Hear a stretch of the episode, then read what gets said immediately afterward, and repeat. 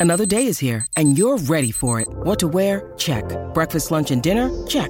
Planning for what's next and how to save for it? That's where Bank of America can help. For your financial to-dos, Bank of America has experts ready to help get you closer to your goals. Get started at one of our local financial centers or 24-7 in our mobile banking app. Find a location near you at bankofamerica.com slash talk to us. What would you like the power to do? Mobile banking requires downloading the app and is only available for select devices. Message and data rates may apply. Bank of America and a member FDIC.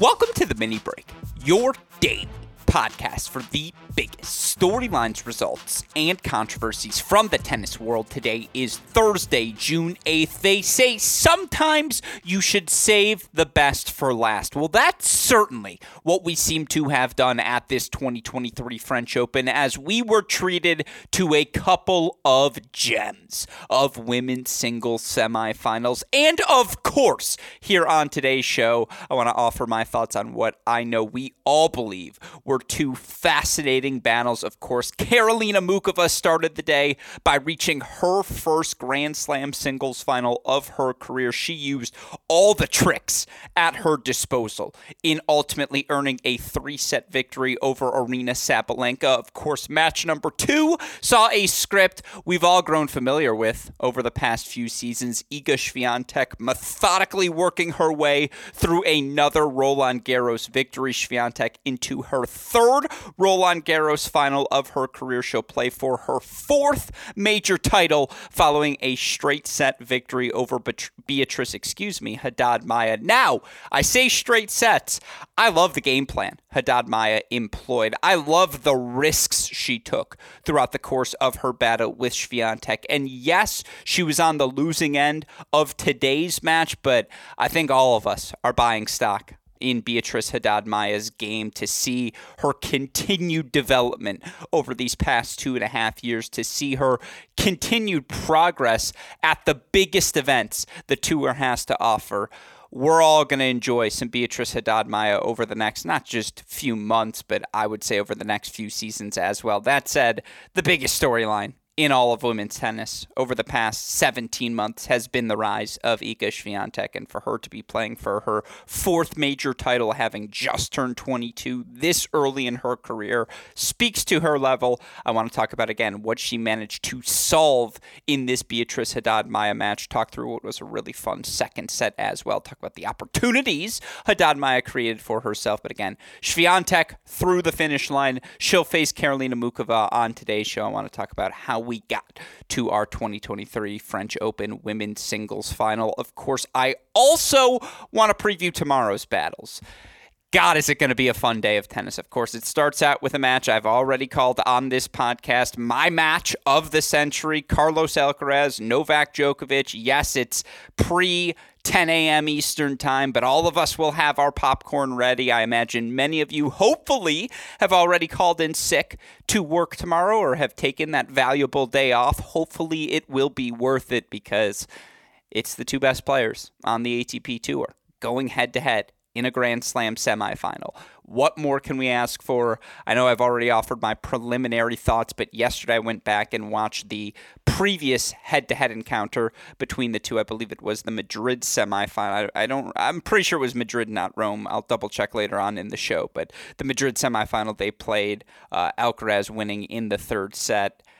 God, I just if the match lives up to 75% of what that semifinal was, we're in for a show to start our day tomorrow. And then I really think the second match is going to be equally good as well. Certainly things will let's get physical, physical between Alex Zverev and Casper Ruud, right? Like ah, the the heavy inside out forehand of Casper Ruud into maybe the only backhand or guy with the size and backhand suited to deal with it in Alex Zverev.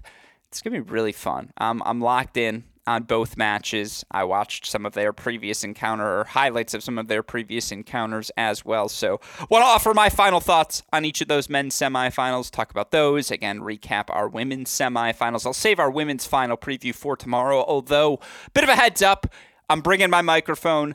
I plan on recording. I am heading to my dear friend and Cracked Racquets contributor extraordinaire James Foster McDonald's wedding this weekend. Shout out to our dear friend Jamie. He's getting married. Westoff, give me some marriage sound effects, please. That said, the reason I bring that up, uh, that said, I should say congratulations to him. Congratulations to his lovely uh, wife to be, Nikki, high school sweethearts. You love to see it, especially in this era. That said, the reason I bring it up, A, to celebrate him, throw a tweet his way. Longtime listeners, I know he'll appreciate it. But B, if a podcast is delayed in its release or God forbid I forget to record one day, it's not because I'm sick. It's not because I'm ignoring you, the listener. It's because I'm celebrating my dear friend James Foster McDonald's marriage. And so hopefully all of you will understand that. Wanted to give you that heads up in advance. That said, again, we got a loaded show for all of you listeners today. My thoughts on Muchova, Sabalenka, Swiatek, Haddad, Maia, the men's semifinals, and so much more, of course. The reason we're able to do that day in, day out is because of the support we get from all of you listeners. I sincerely appreciate your patience with us on this show in particular over the course of May. We were caught up in the May Madness. That is the NCAA tournament. It was such a privilege for our team to cover it all. It's such a privilege for our team to continue our broadcasting here as we're going to be covering the 2020 2023 USTA SoCal Pro Series. That event, a seven event series, 15Ks, ITF Pro Circuit events for the men and women all throughout the Southern California area. We'll have coverage of every championship weekend on our Cracked Racquets YouTube channel. That includes coverage this weekend. Now, I, again, am going to be at Jamie's wedding, but my dear friend Brian Fenley, my dear friend uh, Mark Bay, they will be on the calls. So rest assured, we got fantastic coverage for all of you coming up this weekend and each of the next six weekends as our coverage of the USTA SoCal Pro Series continues. So, some additional tennis for all of you in case you don't get enough of a fix from this weekend's Grand Slam final action. That said, shout out to you that's the look ahead of what we've got going on here at Cracked Racquets. You can follow it all, crackedracquets.com, YouTube, Twitter, Instagram, Facebook, at Cracked Racquets, at AL Gruskin. Like, rate, subscribe, review. We always do appreciate those who leave a review in the Apple Podcast feed. I get to have fun with those reviews and helps us with the algorithm. So appreciate all of you who take the time to do that. Appreciate the support. We get uh, support, excuse me, we get from our dear friends at Tennis Point as well. And this intro is long enough, so I'll be brief. Tennis-point.com Promo code is CR15 for all of the latest and greatest equipment at the best prices. Again, tennis-point.com. The promo code is CR15. Tennis Point, longtime sponsors of the Mini Break podcast. The least we can ask you to do if you're buying tennis goods, turn to our dear friends at Tennis Point. Tennis-point.com. Promo code is CR15. All right let's talk 2023 French Open women's singles semifinals. Let's just go chronologically. Ugh do I enjoy watching me some Karolina Muchova? And I think I've been pretty consistent in my fondness for her game. Didn't just start when she beat Maria Sakkari in straight sets at the beginning of this tournament. Didn't just start throughout the course of this 2023 season as she's worked her way back into the top 20 and as she's accumulated a 25 and 7 mark this year. No, it's been a long time appreciation for Karolina Muchova. If, if you do listen to some of our college coverage here at Cracked Racquets, there's a player who's a sophomore at Texas A&M, one of the 10 best players in the country, named Mary Stoiana, Built similarly to Muchova, employs similar slices and angles and comfortable moving forward sort of tactics. I often compare her to Karolina Muchova. And again, when you're in the comparison spectrum, obviously that means I have a fondness for your game. I think – beyond the offensive package Karolina Muchova brings to the court, first and foremost, what she brings is dynamic athleticism. I mean, you knock whatever boxes you're looking for in terms of what defines a superior athlete in this sport. Karolina Muchova knocks off those boxes. You want an explosive first step? She's got an explosive first step. You want an explosive serve? She's one of 10 players ranked top 25 in both hold and break percentage and certainly can hit the spots, slice wide, flat tees, both service and ad side. She can hit a little bit of a kick out, although that's probably the one she struggles with most. Although, then again, her ability to run around that ball, find first forehands, work her way to the net with her first step, the feel she has as well. I know that's in non quantifiable metric of athleticism, but certainly she has that elite feel that the elite players in this game has. You see it have, you see it on the slices, you see it in how well she moves forward and knocks off volleys, how well she hits the overhead her racket skills, that ability to get outside the ball, that ability to drive through the ball, whether it's cross court down the line. Karolina Muchova has always had a complete set of skills. Now, the biggest issues for Karolina Muchova, in my opinion, has always been just health. You know, it's all been health related. You look for her 2020, obviously that's the COVID year, but she plays just 15 total matches. You look for her 2021, unfortunately, only able to play 17 matches throughout the course of the year and doesn't play anything after the US Open. Last year, just 23 matches and, you know, didn't play until the start of March, played sparingly really until the start of August, September when, you know, she fell outside the top 200 and had to work her way back up the rankings. Well, guess what, folks? She's done that to start this year. Obviously, you make a French Open final, you've worked your way back up the rankings, but now 25 and 7 overall in the year is Karolina Muchova. 16th in the live rankings, fifth in the points race as it relates to 2023. And she was already a top 12 player according to Tennis Abstract's ELO ratings. I mentioned it, one of just 10 players to rank top 25 in both hold and break percentage amongst top 50 players on the WTA Tour. Muchova was playing good ball prior to this French Open. And again, had we done a rigorous, extensive French Open preview like we typically had, I absolutely would have had Maria Sakkari on upset alert. This is just the feather in the cap.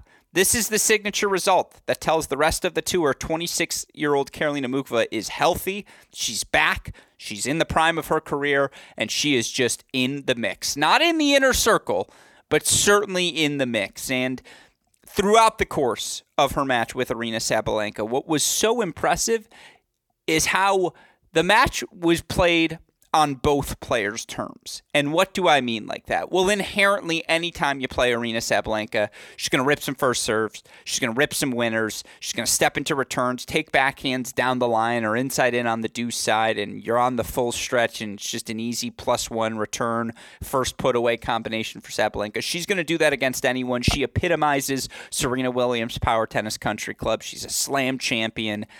She's going to do that against anyone. That said, you look at the first set, right? One all, two all, three all, four all. Yes, Muchova broke for 5 4 and had a set point, but Sabalenka gets that break back for 5 all. And then, you know, now it's 6 all. One break of serve each through the first set. Karolina Muchova had the goods to match Aryna Sabalenka. And obviously, from a statistic standpoint, what stands out? She was 21 of 28 at the net in this match 38 winners against 27 unforced errors. She was so smart in hitting the first serve. And I know I say this repeatedly, but on the deuce side in particular, first serve wide, first shot to the open court, move forward to the net, force Sabalenka to hit something on the run because you just cannot afford to allow Aryna Sabalenka to hit from a balanced position to hit with her feet set because now she's dictating. Now she has a free swing and she's going to overwhelm you with her pace. And Karolina Muchova didn't allow that. And again, the first serve wide on the deuce side was the most notable pattern that she continued to hit. I saw throughout the course of the match. She also, for what it's worth, fights off nine of the 13 break points she faces while converting five of five break point chances. I mean, that's just stones. Karolina Muchova was awesome. And I do think, again, this has been my theory. If you've listened to our coverage here throughout the course of this French Open, I don't think, as fun as this match was, you know, because Muchova takes the first set right in the breaker, and after she is serving for the set, has a set point, Sabalenka breaks back, forces that breaker. You think to yourself, all right, Sabalenka's got her right where she wants her. She's going to take this first set breaker. She's going to pull away. It's not what happens. Muchova takes the first set breaker. Muchova goes out to an early two love lead in the second set, and then that's where this match gets really fun is because there was a 30 minute pocket of stretch of time as there is in every match Aryna Sabalenka played where she was just lights out where she was serving with ease, where every backhand return was on the line, where it just felt like every ball Karolina Muchova hit, she was being pushed backwards into the or she was hitting it on the full stretch. And yes, she's so good on the slice, but there's only so much you can do when you're hitting a slice on the full stretch with it. You know, again, that said, Muchova managed you know, after they trade breaks opening two all, it's, you know, three all, it's four all, it's five all, it's six all they don't they don't break serve down the home stretch of the second set. Karolina Muchova, albeit not in the abundantly clear with the eyes sort of aggression in terms of the overwhelming power, but in just creating lanes to attack for herself. She continuously pushed Sabalenka on the back foot. Now again, Sabalenka takes the second set breaker, 7-6 apiece through the first two sets it felt even from a tennis perspective. And that's the biggest compliment you can give Karolina Muchova is that she was able for two sets to match plus one aggression with Aryna Sabalenka. Shot for shot, you're headed to a decider. Anything can happen. Look, that's the moment, and I won't lie. When Aryna Sabalenka went up 5 2 in the third set, when she has a match point up 30 40 in that 2 5 service game for Muchova, even though she didn't convert it, and credit to Muchova, hit a brilliant I think she hits the flat serve out wide better than the kick. Hit a great flat serve out wide, plus one forehand inside out winner to fight off the match point. Sabalenka never got to match point again, but I thought for sure that this version of Aryna Sabalenka, even given all the struggles, even given the fact that, again, I don't think she played well at any point during this 2023 French Open. She played fine.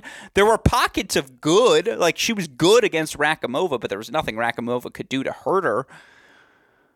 That said, she still was up 5 2 and then up 5 3, serving for the match. But man, credit to Karolina Muchova. Did well to put returns in play with depth. And look, did Sabalenka get, go to match point? No. Did she offer up three unforced errors in that 5 3 service game? You could argue the third was forced, but yes, she handed that break back. But credit to Muchova. That lifeline was all she needed, and after looking physically hampered down the thir- home stretch of the third, that was the adrenaline shot. Now she's back taking forehands down the line, taking backhands down the line. Again, never more than two shots in the same direction to just force Sabalenka to continuously have to hit on the run. The match point is just Case in point, the brilliance of Karolina Muchova, a heavy topspin ball with depth cross court that overwhelmed so many of Sabalenka's opponents. What does Muchova do with it? She redirects it with a backhand down the line. Sabalenka's not able to get there on the stretch. She shanks the ball wide. Muchova's going to a first Grand Slam final. I mean, again, it's a credit to Karolina Muchova, who has dealt with so many different injuries over the course of the past few seasons and now healthy for the first time for a five month stretch. She's playing the best tennis of her career. Again, 25 and 7 overall, up to a new career high of number 16, currently fifth in the points race, in to her first slam final, perhaps most pressingly. She deserves to go through. She beat Sabalenka. She beat Maria Sakkari. She beat a former finalist in Anastasia Pavlyuchenkova, who, yes, hasn't played a ton of tennis of late, but certainly played well at this event. She beat a former semifinalist in Nadia Podoroska. It was a weird path, but it was a tough path. And Karolina Muchova played the part of better player, at least from an eye test perspective and certainly a statistical perspective as well, but that's going to happen when you win she was the better player in all the matches that she played. I mean, again, 38 winners against 27 unforced errors, 5 of 5 on break points. She fought off 9 of 3 break point chances, uh, 9 of 13, excuse me, break point chances, made 62% of her first serves, won 64% of her service points first and second for the match. Muchova was excellent. Like, I, I just don't know how to say it. Her good was better than Sabalenka's today. And while Sabalenka's best was better, Muchova was able to sustain that level for longer. And this gets back to the Sabalenka side of things. Look, for Aryna Sabalenka, you go through the first half of the season. She plays 40 matches, 34 and 6 overall, Australian Open champ, Roland Garros semifinalist, Madrid, uh, excuse me, yeah, Madrid champ, Stuttgart finalist, Indian Wells finalist, Adelaide champ as well, if you want to throw that in there. That is a hell, hell of a first half of the year. And while Iga Swiatek's victory in the semifinals means she will retain the number one ranking coming out of this French Open no matter what, Sabalenka's got ground to gain because she didn't play Wimbledon last year. Obviously, no one has points there, but historically, Sabalenka's made a semifinal at Wimbledon. Iga has, I mean, she won it as a junior, but hasn't done it in the pros yet. Obviously, the U.S. Open, Iga's the defending champion. Yes, Sabalenka's a defending semifinalist, but those are two matches for Sabalenka to gain points in. Cincinnati, Toronto, neither played particularly well, so it's low hanging fruit for both. Sabs can be the world number one. That race is wide open for her. And yes, this was a disappointing result. But she didn't. I, I, the key I will come back to is in no match did I come off of it thinking this is the Sabalenka who's dominant, who is as good, if not better, than any player in the world when she plays like this. I don't think we saw that level from her once in Paris, and she still ended up in the semifinals. She still had a match point to get to the final. And again, credit to Muchova. Big serve wide, inside out forehand on match point. That's the sort of consistent aggression in the big moments she came up with all match long. I mean, you look at the zero to four shot rallies indicative of who had more plus one success against the best plus one player in the game right now, Aryna Sabalenka, Muchova plus 21 in the zero to four shot rallies. Now, credit to Sabalenka, plus 11 in the 5 plus, and that speaks to how her fitness has improved, how her discipline has improved. Muchova is the better player. Muchova deserves to advance to this Grand Slam final. Eye test wise, I mean, obviously result wise, but I think eye test wise, she has played better than anyone not named Iga Swiatek. That said, it needs to be mentioned she has not played better than Iga Swiatek. Iga Swiatek is unequivocally your favorite heading into the 2023 French Open women's singles final. Look, that is not a hot, hot take. It's just the take. It's it's not a take. It's the fact. And for Iga today, six one, uh, six one or six two. Excuse me, six two seven six over Haddad Maia. Watching Haddad Maia break serve to start the match, breaks at love, two ridiculous forehand winners just swinging freely. You're like, oh my God. Like, she got the game plan, she got the message, go down swinging. Take your chances against Iga. Better to rip and miss than play on Iga's terms because if you play on Iga's terms on this surface, you lose. And then what did Iga do? Breaks back immediately, holds for 2 1, races off to a 6 2 first set. It's methodical. It's how well she hits out of her corners. It's the depth of the backhand, how well she's hitting the down the line. I read something that 52%, I didn't read it, I saw it on the stat in tennis. 52% of her balls are targeting the deuce side right now, and that's a combination of both forehands cross as well as how well she's hitting her backhand line. And that backhand line today was just pivotal in attacking the Beatrice Haddad Maia backhand because Haddad Maia was swinging on that forehand wing. And let me just say, Beatrice Haddad Maia played damn well enough to win the second set uh, in this match and to win even a set against Iga Swiatek, who, a reminder, has now made three Roland Garros finals. You'd think, you know, what's so notable about Iga during this run is you can remember the matches where she's lost sets, right? You're like Qin Wen, she lost her only set last year. Sakkari, she lost the match two years ago. Uh, the year before that, I don't think she lost a set on her way to the title.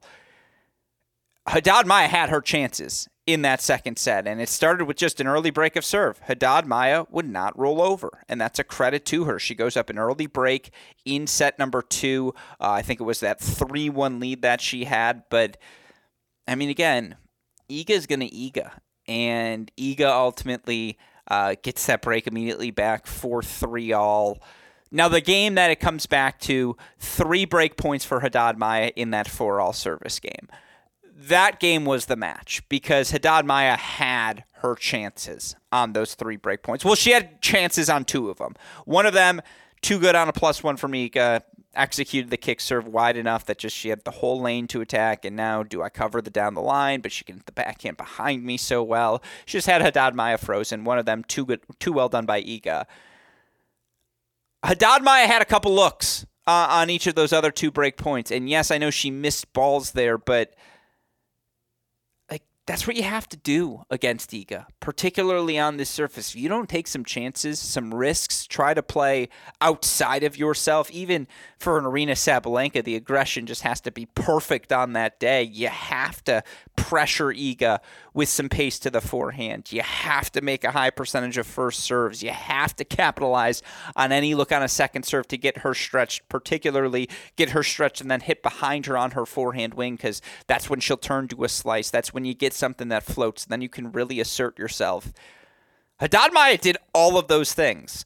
Make 75% of her first serves, which I mean, does she hit a massive first serve? No, but Iga's going to break you anyways. And for what it's worth, Iga only had four breakpoint chances in this match. Now she converted all four, but still, Haddad Maia minimized, I suppose, the damage to as much as you can against Iga. Haddad Maia, 18 winners against 25 unforced errors, but she forced 22 errors. And, you know, again, I thought from a rhythm perspective, look, she had three breakpoint chances to serve for the second set up 5 4. It was a 9 7 second set breaker, and Haddad Maia had a set point at 6 5. Now it was on Swiatek's serve, but so I don't really count that as as as big of an opportunity as the four all breakpoint chances were. Haddad Maia was up a break in the first. I know Iga ran away with it there, but that second set, she just every little, eh, you know, because Iga loves to hit the kick serve on the ad side so well. And Haddad Maia took that away by taking the return inside the baseline, taking her forehand on the line. She hit that ball so aggressively. That said, it's just the efficiency of Iga. As aggressive as Haddad Maia was, just look at the stats. Iga plus 10 in the 0 to 4 shot rallies. Now, Haddad Maia played her pretty even outside of that, but Iga just gets to her spot so well. She is hitting her backhand down the line so well. When she did challenge that Haddad Maia forehand, it was with the high and heavy inside out forehand or the short angle but well driven backhand cross court. So Haddad Maia didn't have any center third forehands, which she's so effective with. Again, this was a really good match. Like, you just don't see Iga Swiatek pushed at French Opens ever or very, very rarely thus far in her career. And, you know, again, for Iga, who's now 101 and 15 since the start of last year, 101 victories, 15 losses over 17 months. Do I have to keep saying it? Once in a generation talent. She is a once in a generation talent and you just look at the statistics and the group she has accomplished. And shout out, as always, to our friends at Opta Ace. Only Margaret Court at the Australian Open and Margaret Court at Roland Garros have higher win ratios than Iga at the French. Iga's won 93.1% of her matches there. That's better than Evert at the French. It's better than Seles at the French. Now, it's only a what? Five French Open sample size but she might win three French Open titles in her first five French Open. She's the fourth youngest female player in the Open era to reach her third final at Roland Garros. The only ones older, Seles, best 21 and under player ever, men's or women's side, period. Steffi Graf, Chris Evert. Her her contemporaries right now, and I've said this all tournament long, every list she keeps joining. It's oh, first since Seles. Oh, just Seles and Evert Oh, now it's sorry, sorry. Uh, Steffi Graf did this as well. Is she the greatest of all time? No, I'm not saying that yet. I have to keep reiterating that fact because otherwise people won't understand it. But she is on pace to be in that conversation. And you just do not see. I mean, we went 10 years, 15 years. No one caught Serena. Sharapova is an exceptional player. Henin's an exceptional player. Uh, Halep's an exceptional player. You know, Kerber's an exceptional player. Kvitova and Wozniacki, and we've had a lot of really good players during this stretch of time. It's been a while if you're getting lists of first since Seles, Evert, Graf, since we've had someone on this trajectory. Now, again, Serena's prime and how long that prime lasted – good freaking luck catching up if you're Iga Swiatek. But guess what?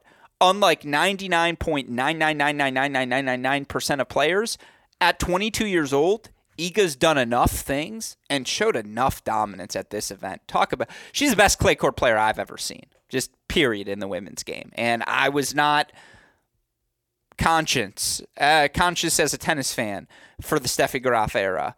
I was not alive, period, for the Evert and Navratilova days. Uh, yes, I saw a lot of Serena 2010s, but early Serena at the French Open was not something I have a lot of expertise in. I remember watching how good Henin was on this surface.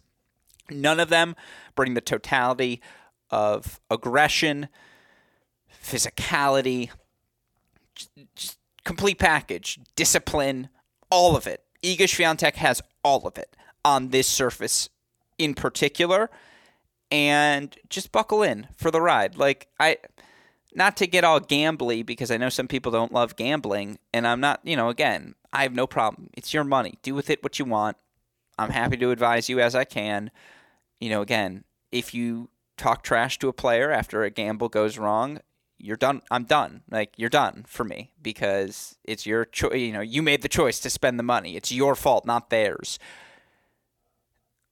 I texted my cousin, shout out Aaron Fisher, prior to the tournament because I texted him Djokovic, who had plus. Uh, it was it was my cousin, his younger brother, my older cousin Brian's wedding during New Year's, and some drinks were flowing, and I was like, dude right now Novak Djokovic is plus odds to win the Australian Open. Like I would bet every dollar in my pocket that he's going to win that event. And Aaron goes, "All right, I'm going to bet $100 in my pocket." And shout out to him. He ultimately got the victory. He texted me beforehand because I've earned a line of credit and he said, "What are we thinking for this event?" I said, "I'm telling you. Parlay Swiatek Djokovic, Swiatek Alcaraz, bet them both. Iga's winning this French." No disrespect to Karolina Muchova, who again was exceptional today against Aryna Sabalenka, I will be shocked if Iga Swiatek does not win another French Open. That's how good she looks on this surface. Again, Haddad Maia was striking the ball beautifully, and yet it's two and six. Iga's off the court in straight sets into another slam final, 101 and 15 overall in her uh, since the start, excuse me, of 2022 again now. She's made what three French Open finals, a U.S. Open final as well. She's made an Australian Open semi. Still got to make a, a, big second week run at Wimbledon, and then we'll, you know, again, you feel like it's when, not if. She'll have that career slam where she wins one title at all four because I'm telling you, her game's gonna. She just, she's just too athletic, too creative for her game not to work at Wimbledon. She won a junior Wimbledon slam. Like clearly there's a pathway there. And the sample size right now on grass courts, you look for Iga Swiatek in her career on the grass courts, nine and six overall. 15 matches is not a big enough sample size. I need more data before I assess Iga's long term grass prospects. That said, again, your head to head, excuse me, yeah, your head to head record, that is what I meant to say, your head to head record between these two players, Karolina Muchova and Iga Swiatek, heading into our 2023 final. And I apologize, my dear friends at Tennis Abstract are being, uh, it's not being annoying, it just isn't loading at the moment, but shout out to Tennis Abstract as always. Muchova, Swiatek, Muchova 0-1 in their career head-to-head. Muchova beat Swiatek 6-4 in the third, 2019. Iga was 18 years old when the match, uh, excuse me, 17 years old when the match was played. Some things might have changed between now and then. And so, yeah, it was on clay, 6 4 in the third in Prague, but we'll do the full breakdown of that match tomorrow. Again, what an exceptional day of tennis on the women's side. And the crazy part is you feel like the men's matches really might be even better. I mean, that's how good the men's semifinals could be if they deliver as on paper they look like they might. And that's how I want to end today's show. Again, offer you some final facts on these two men's semifinals. It's Carlos Alcaraz versus Novak Djokovic. That match starting around 845 Eastern time. Zverev, Ruud going to be around 1130 Eastern time. Right now, according to Tennis Abstract, Carlos Alcaraz, a 62% favorite to knock off Djokovic. Casper Ruud, 56.4% favorite to knock off Alex Zverev. You want to turn to our dear friends at DraftKings. The odds right now heading into our French Open men's semifinals. Alcaraz is the favorite, minus 210. I mean, Djokovic as an underdog. That's tempting. And then, wow people are buying Zverev stock. Zverev, the minus 115, ever so slight favorite over Casper Ruud at minus 105. What do these mean? It mean to to win a dollar on Alex Zverev, you got to bet a dollar 15. To win a dollar on Casper Ruud, you got to bet a dollar 5. That means they think it's even. I mean that that's literally what that's telling you is that they like tennis abstract think it's essentially a 50-50 match. Betting odds and abstract look at Carlos Alcaraz over Djokovic. That's interesting to me. And honestly, it's kind of what we see with our eyes. I mean, let's be clear. Carlos Alcaraz 1 0 in the career head to head against Novak Djokovic. Now, that match 6 7, 7 5, 7 6. Alcaraz knocks off Djokovic in what was indeed the Madrid Masters back in 2022. Of course, you look at the pathways, how each guy got there. Just to quickly recap, Alcaraz has dropped just one set in wins over Cobolli, Daniel, Shapovalov, Musetti, and Tsitsipas, where he was particularly dominant in those first two sets and first two and a half sets 6 2, 6 1, 7 6. For Novak Djokovic, wins over Kovacevic, Fucsovics, Davidovich Fokina Juan Pablo Varillas and Karen Khachanov, where he lost his first set of the event in the first set before ultimately bouncing back, playing some really good tennis in set number three and serving lights out throughout the course of the match. That's the key. Djokovic has to serve lights out because Carlos Alcaraz has the biggest weapon on the court.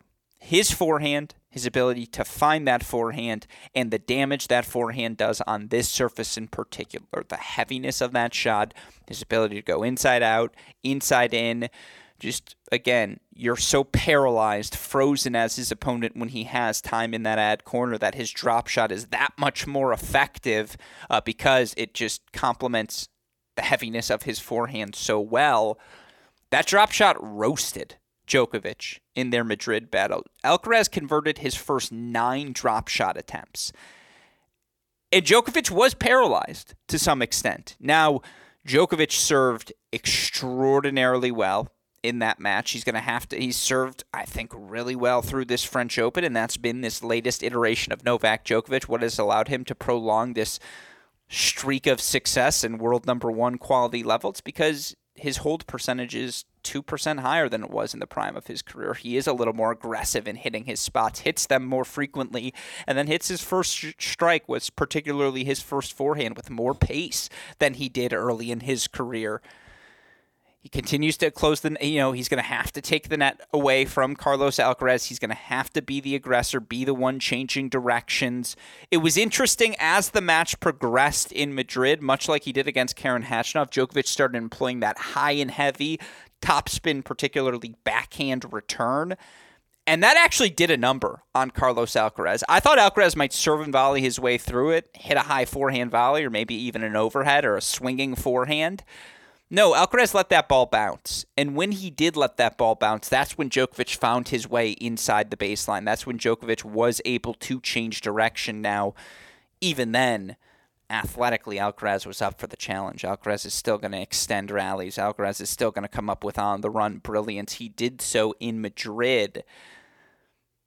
I wonder how much more prepared Djokovic is for the drop shot in particular. I think that's my biggest question heading into this match from a tactical perspective is what does Novak Djokovic do to take that drop shot away? And I know that sounds, you know, it sounds minimal. You're like, why would you want to take the drop shot? Don't you have to focus on taking away the forehand first? Well, you're not going to take away the Carlos Alcaraz forehand. If he's serving well in particular, he's finding forehands no matter what you say, well, don't you have to target the backhand wing? Well, you can't be predictable against Carlos Alcaraz. His footwork is too diligent. He's too quick. He's going to get around that ball. He's going to find forehands. He's going to take advantage of your predictability. Djokovic has a backhand. It's very similar to the Nadal game plan. That down the line backhand, yes, it's challenging the Alcaraz on the run forehand, but look, if Alcaraz is hitting on the run gems on that forehand wing, you're losing no matter what. So that down the line backhand, as always, is going to be critical for Novak. I think he's going to have to be, ta- you know, again, he did a really good job of.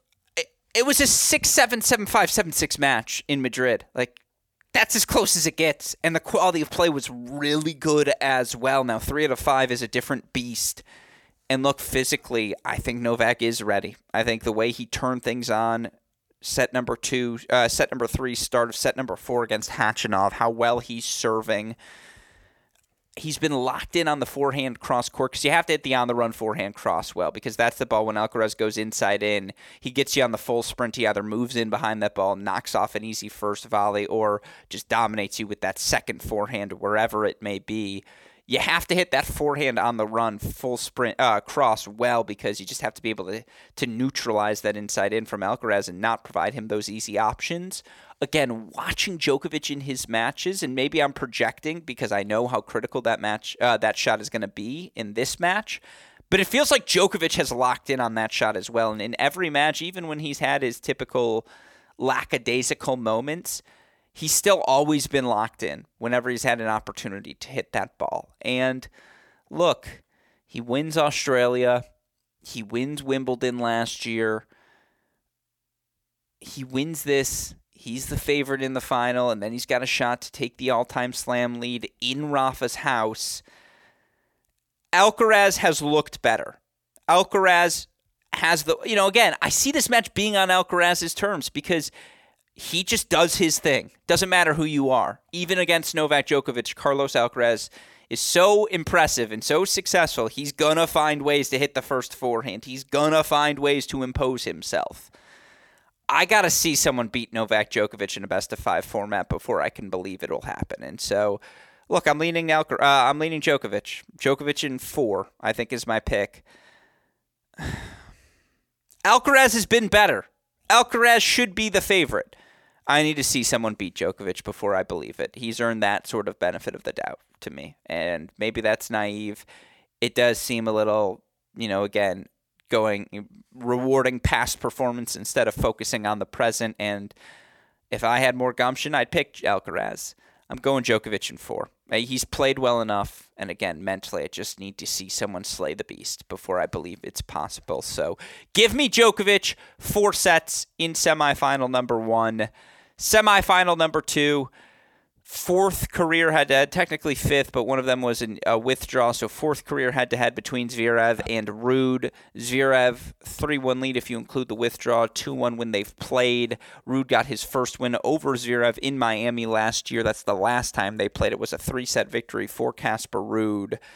Look, matchup wise, I like this matchup for Alex Zverev. Not only does he win the backhand to backhand exchange, but again, because he's six six, because he moves so well to that corner, that inside out heavy topspin forehand that Casper likes to use to dictate with and assert himself with.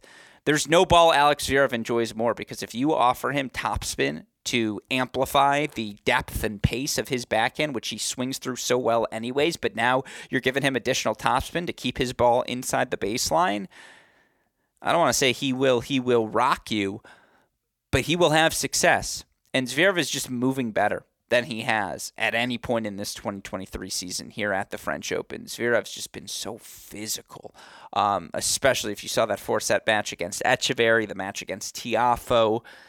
Not only has he brought that physicality back when he's landing first serves, I think he's volleying better than he ever has. He had so much success moving forward. First serve out wide, you know, attack the on the run backhand of Etcheverry. It'll be the exact same pattern. That serve out wide on the deuce side, that serve tee on the ad to set up the first strike to the Ruud backhand. Those are going to be the same two serves he employed against Etcheverry. He's going to have to employ against Ruud. I think it's a very similar game plan for Alex Zverev, and I think that's why I'm leaning his way more than anything else is because there's a lot of similarities between how both Zverev and uh, excuse me, Ruud and Etcheverry go about attacking Zverev, and I just think physically he's ready for this now. Again, Zverev's path: straight set wins over Harris, Molcan, and Dimitrov, four sets over Tiafoe and Etcheverry. Casper Ruud side of things, straight sets over Ymer and Jarry, four sets over Zeppieri, Zhang Zhizhen, and then Holger Rune. He played his best tennis of the tournament in that fourth set against Rune. He served really well, hit the backhand well. He's moving extraordinarily well. And here's the thing Casper Ruud is maybe better suited to uh, to punish Alex Zverev for his yips than anyone else because all uh, Casper needs is time to get into his playbook. If you give him time to run around his forehand, he's going to execute that inside out, inside out, inside in pattern or short angle down the line, move in behind it pattern. He executes his patterns extraordinarily efficiently. That's how he's sustained top 10 tennis now for two and a half plus years, or two and a half years if the Zverev yips emerge, and they almost certainly will, again, Casper Ruud will be there. I just do think structurally, again, the thing that leans most Zverev's way is the things Ruud wants to do most inside out forehands. Zverev wants you to attack his backhand with, you know, it's when you, it's, if Casper Ruud's attacking heavy cross court and picking on that Zverev forehand, and again, using that, you know, using his cross court forehand to open up the down the line aggression or to open up the inside out patterns and force Zverev to hit that backhand, but on the full sprint, that's where Ruud will have his most success. And he will know that going into the match. Again, it's the fourth time these two has played, even if it's the first time in a year. I think it goes at least four sets. I'm going to lean Zverev in four If it goes to a fifth, I'll just take the gumption of Casper Ruud over Zverev. Again, Ruud's a two-time Slam finalist, both of those coming in the last year. And by the way, if he becomes a three-time Slam finalist before turning 25 years old, that just doesn't happen in the modern era or the Big Three era. I'd lean Ruud in five if it gets there. I don't think it will. I'm going to take Alex Zverev in four. Uh, eye test wise, I just think he's played better tennis.